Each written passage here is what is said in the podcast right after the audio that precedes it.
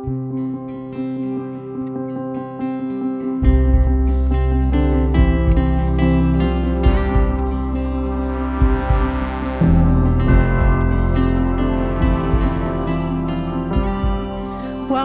You're listening to the RPC Sermons Podcast. You can join us for virtual worship every Sunday at roswellpres.org. Thanks for listening.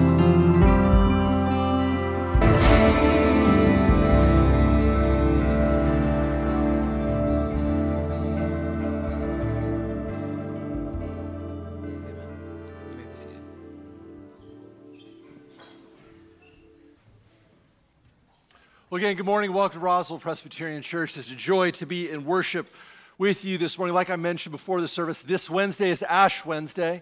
We have two services at noon at 7. Ash Wednesday kicks off the liturgical season known as Lent. Lent are the 40 days that lead up to Easter. Now, if you count them out, you'll say, well, that's not 40. Okay, it's 40 days, it's the time, except Sundays. We don't count Sundays because Sundays are always Resurrection Day. And so it's these 40 days of self reflection, repentance, introspection as we think about our spiritual lives. We're going to do a sermon series on spiritual practices. If you're at a place of stagnation in your spiritual life, you feel like you're not growing at all, spiritual practices are ways that have developed and disciplines that have developed over the years to help us grow in our faith. Scripture memorization, prayer, fasting, things like this. And so we're going to take each Sunday and focus in on one of them. And it's going to be really fun. I really look forward to it. Well, last week, Carrie preached an inspiring sermon on why God blesses us so that we can be a blessing to others. She preached from Genesis 12 and she told the story of God's making a covenant, a promise to Abraham. It's named Abram here, he'll be named Abraham later. But it's a promise to make his name great, to give, make him a great family, more than the stars in the sky, he says, and give him land. God calls Abram to go where God was going to show him.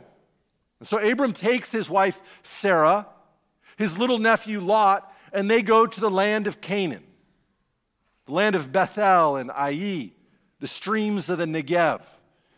And drama unfolds when a famine strikes the promised land.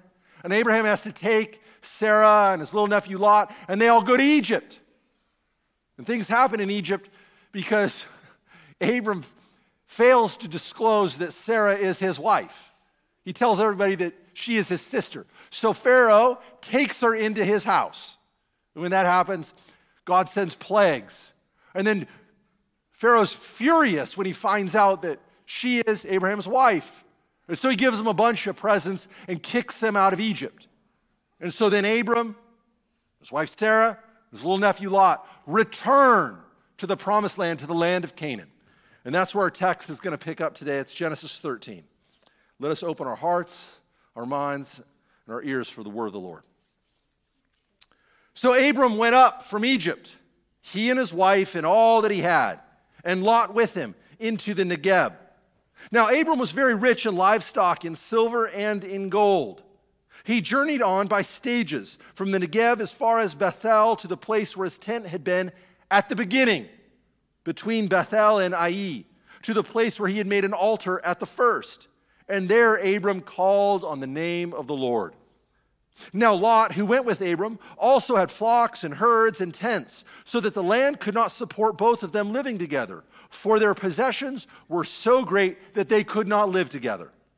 And there was strife between the herders of Abram's livestock and the herders of Lot's livestock.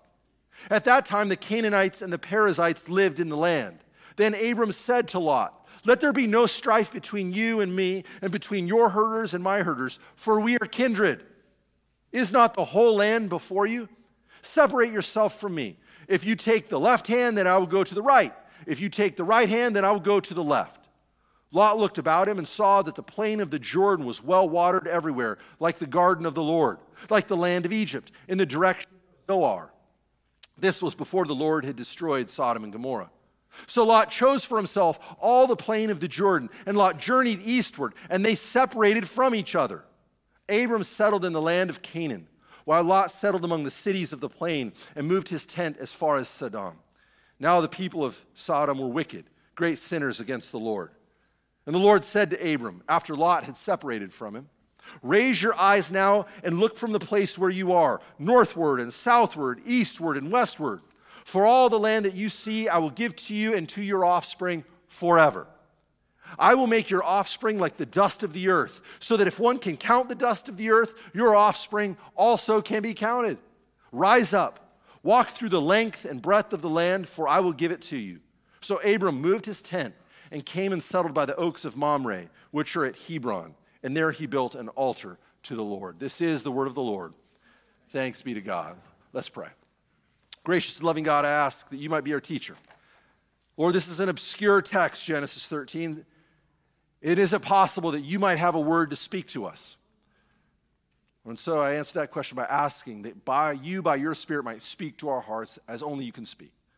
Now may the words of my mouth and the meditations of our hearts be pleasing in our sight, our rock and our Redeemer. Amen. I've heard it said, you can't go home again. Do you know that feeling?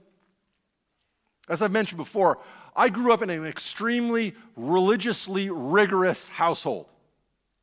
Marks of our rigorousness were we weren't allowed to listen to secular rock music. We weren't allowed to eat sugar cereal.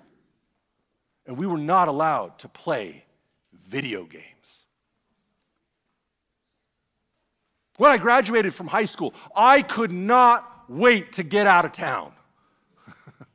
I went to college, went to grad school, finally got my first job here in Georgia. And everywhere I went, I remember harboring a real resentment about where I came from. Everywhere I went, I would tell people, You would not believe where I come from.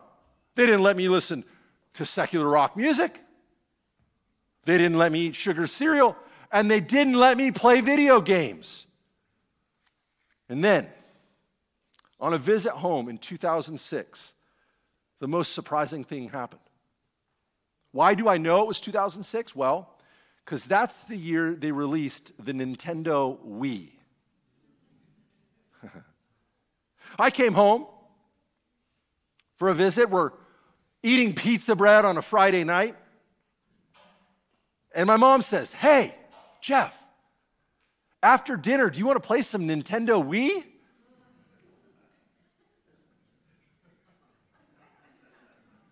I said, What? You have a Nintendo Wii? You have a video game system? I thought the 11th commandment was, Thou shalt not play video games.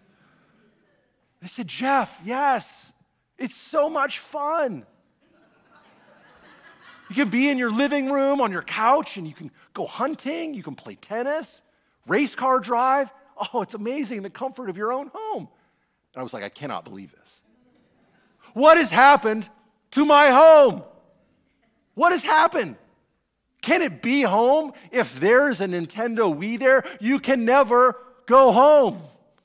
I know I'm not alone. Every Sunday, people tell me stories. You know, you know that housing development? It's where we used to play cops and robbers as kids. Last week, somebody said, You know 400? That's where we used to take our horse and buggy down the road.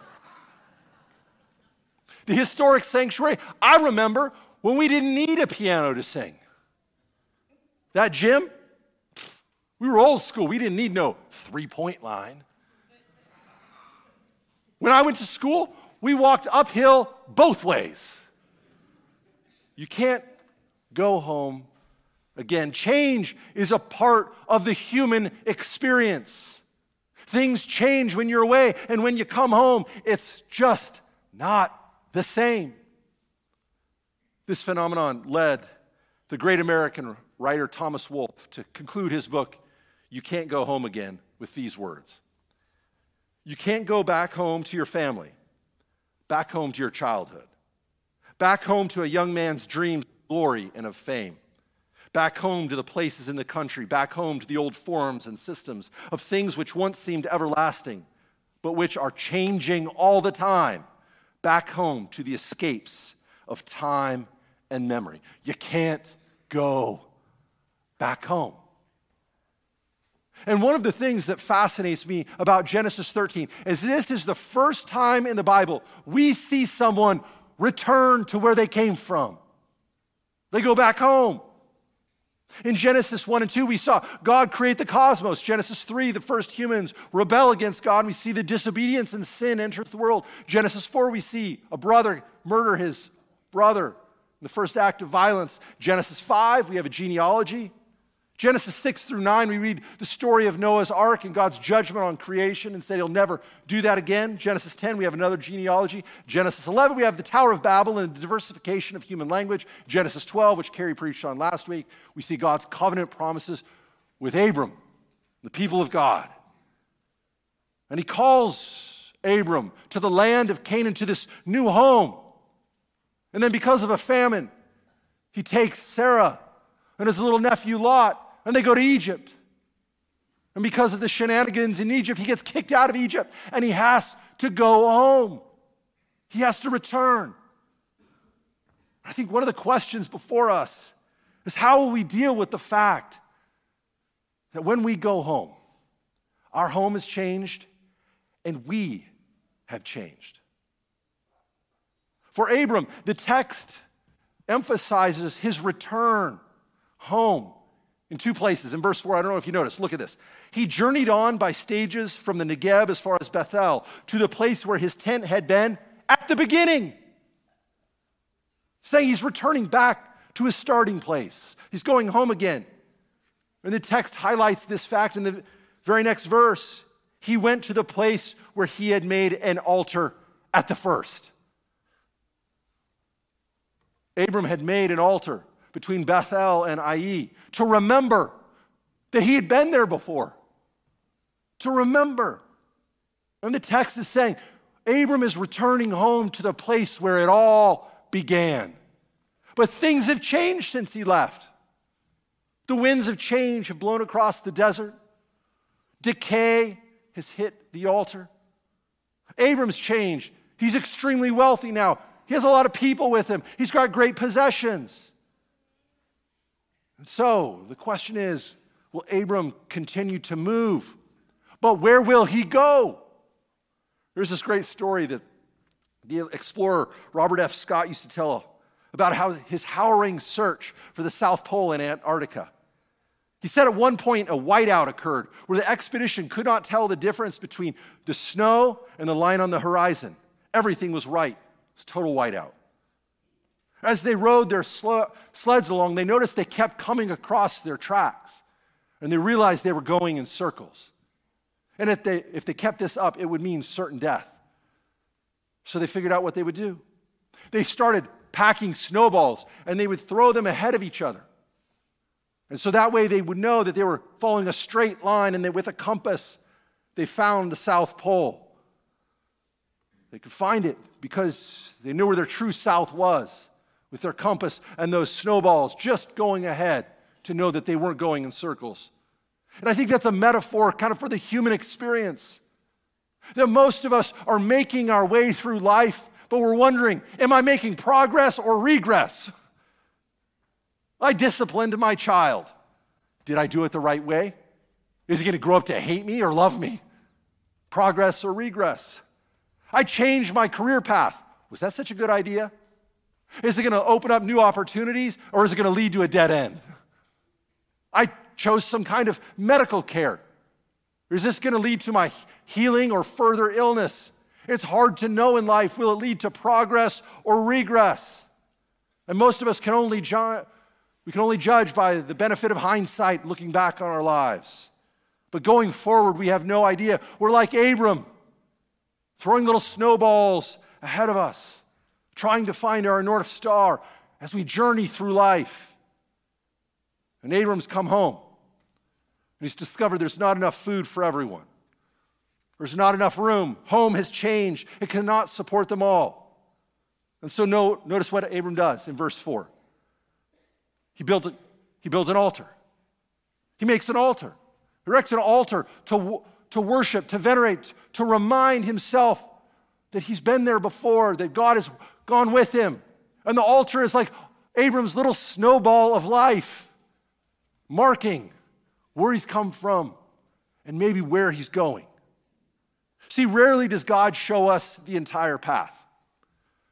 We just show, throw our little snowball in life and hope we're going in the right direction. I wonder if the reason is, is that's all we can handle. The central question in my mind in Abram's return home, has he grown as a human being? Has he learned anything from his life? You see, in Genesis 12, it doesn't say this explicitly, but if you read between the lines, he goes to Egypt, and you never hear him call upon the name of the Lord or any mention of God. When he leaves, and not until he returns, do we see him invoke or call upon the name of the Lord. See, the crisis strikes in the form of a famine in Egypt, and he's got to come home. And he takes Sarah, his wife, his nephew Lot, and they return home. And once he gets there, he builds this altar and he calls on the name of the Lord. And it's as if the text is saying, oh, that calling on the name of the Lord reorients all his future decisions. He's a changed man. And so he calls his little nephew Lot over. He says, There's too many of us for the land. We need to separate. This is a remarkable act. Remember, Abram's the guy that tried to save his skin by lying that his wife was his sister and shipping her off into the Pharaoh's house. He's a fairly self interested guy. And yet here he comes in Genesis 13 and invites Lot over and says, You pick, you decide what you want. It's as if Abram is allowing Lot the freedom to be who he is going to be. He allows him the freedom to his own adventure, to his own mistakes, to his own risks. He doesn't try to trap him in an ancient past of his idea of who he used to be, but he sets him free to be his own man. It reminds me of a brilliant observation that Bruce Springsteen makes in his Broadway show. He also talks about it in his autobiography, and many of his songs are about it. It's in reference to his relationship with his own father, but also has to do with him to his kids. He says this We are ghosts or we are ancestors in our child in our children's lives. We either lay our mistakes and our burdens upon them and we haunt them as ghosts, or we assist them in laying those old burdens down and we free them from the chains of our own flawed behavior. And as ancestors, we walk alongside of them, assisting them to find their own way and some sense of transcendence. Abraham assists his little nephew Lot and sets him free to be who God has called and created him to be. This is what it means to come to a place we used to know as home and see it afresh and see it anew and set people free to be who God has created and called them to be. Last November was the first time we took both of our kids back to my hometown. And I was really worried about how it was going to go. Were they going to experience the same rigorous place that I remember? I saw the Nintendo Wii sitting on the TV console, no one touched it. About halfway through our stay one night, we were all gathered there in the living room. My mom walks in, and she has this big bag, and it's full of what look like giant cotton balls. And she takes one out and to my four year old son. She says, It's a snowball fight, and pelts him in the face. And all of a sudden, a snowball fight breaks out in the living room. And I thought to myself, What has my home become? Like Abram, you go home to a place, but it's a new place. God has invited you not to the past, but to something much greater to free others and to free yourself to become who God has created and called you to be. Just like Abram did, just like Lot did, just like Sarah did, to that great future of freedom that God gives to each of us. Let's pray. Gracious and loving God, I pray, Lord, that we might free ourselves and free one another to be who God has created and called us to be, not to trap one another in an ancient past, who they used to be, but set them free in grace and freedom to be who you have created and called us to be. We thank you. May we have the courage to take that call up. In your name we pray. Amen.